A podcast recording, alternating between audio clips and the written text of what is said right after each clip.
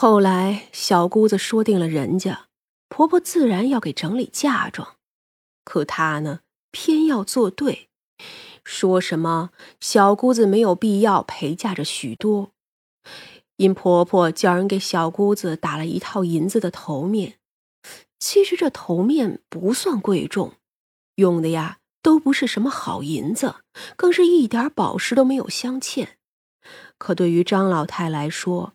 那也是她求不到的东西。本以为至少婆婆也会给她一套，可是却没有。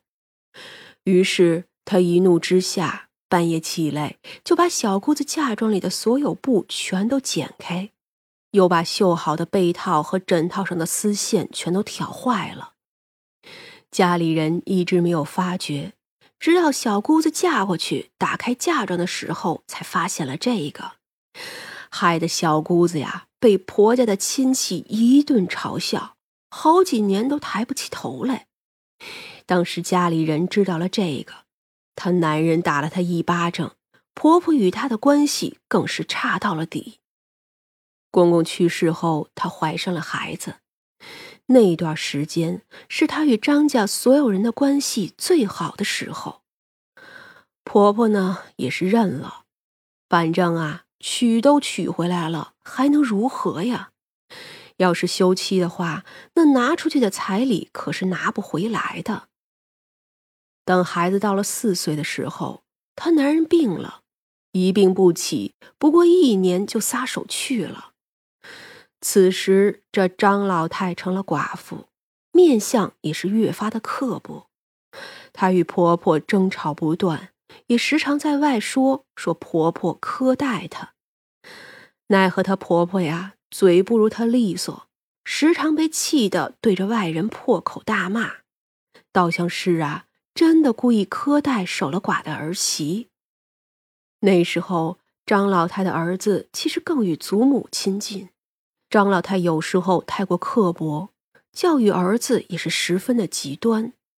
要么就是纵容，什么都可以；要么就是逼着孩子随时随地的跪下来，打脸也是常有的事。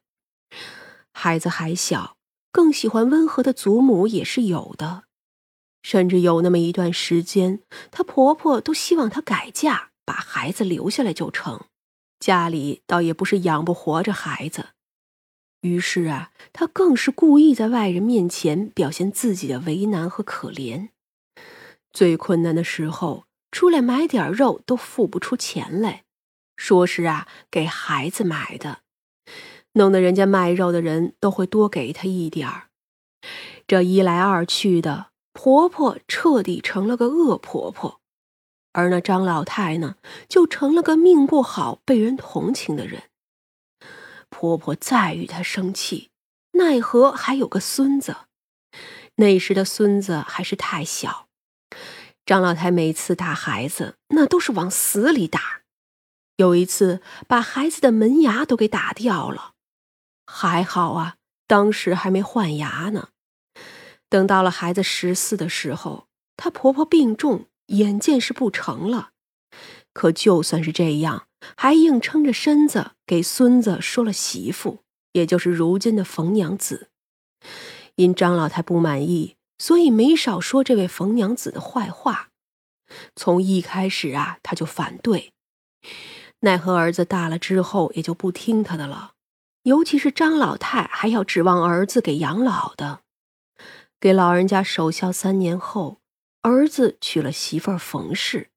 这张老太呀。又开始作妖了，从一开始的叫媳妇立规矩，到不许儿子儿媳同房，可他在外头的形象早就定好了。他儿媳要是抱怨，就会被人说不孝之类的。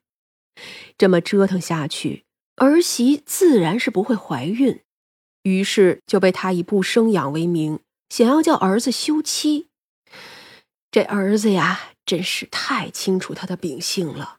所以当即就表示，如果他不肯好好的，他就带媳妇儿走。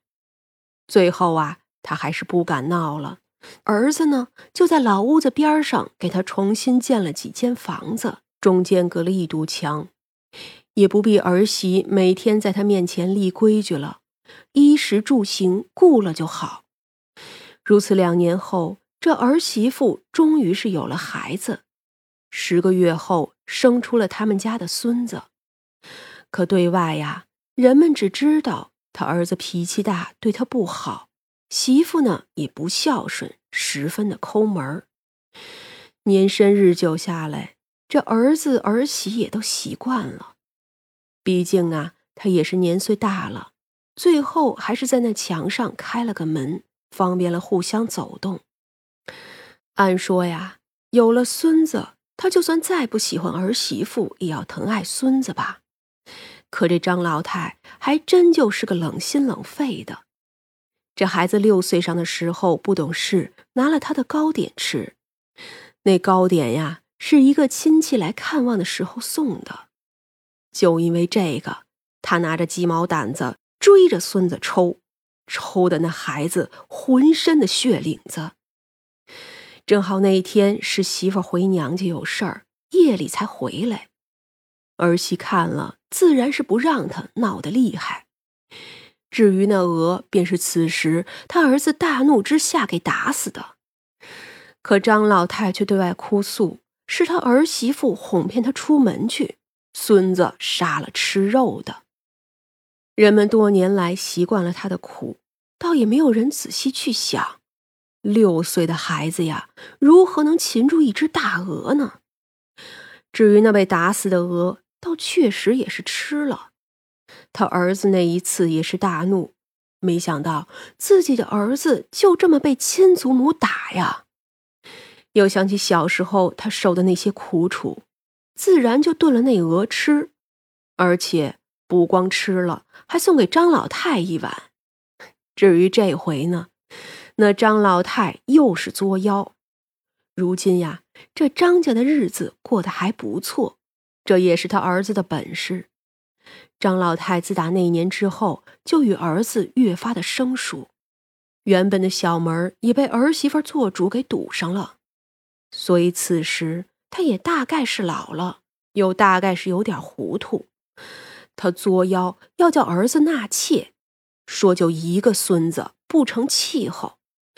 至于孙女啊，她时常隔着那墙就咒骂。而这一位张老太有个习惯，骂人从不大声骂，而是咬着牙，刻薄着一张脸，用最恶毒、最难听的话，却轻声细语的说出来。什么话够恶毒，他就说什么。所以这邻居啊。从未听见过他大声咒骂，反倒是说他儿媳妇脾气不大好，不动就大喊大叫的。而这一回的事儿呢，他也不是被儿子骗出去的，而是他自己说要抓药，又说怕儿子说不清楚，要一道去。儿媳妇这几日其实也是病了，气的。前日才生过一场大气，这孙子毕竟九岁了。这时候就趁着他不在家，专门去找那鹅的晦气，也算是气急了，才有这么一桩事儿。可儿子无能，脾气大；儿媳妇不孝顺，脾气也大。这孙子呢，不亲祖母，不孝恶毒。反正啊，打他的嘴里，这一家四口就没有一个能叫他说上个好的。偏他也不是直说，就是拐弯抹角。反正啊，就是这全家没有一个对得起他的。而他之所以杀了儿媳妇和孙子，也并不只是因为一只鹅，而是这一回，因为那孙子打死了鹅，张老太咒骂的太厉害，他诅咒孙子孙女的话太过恶毒。他看着孙子骂他迟早要被拖去砍头，一辈子没有出息，云云，这也就罢了。可他指着一点点大的孙女儿，带着无尽的恶意诅咒，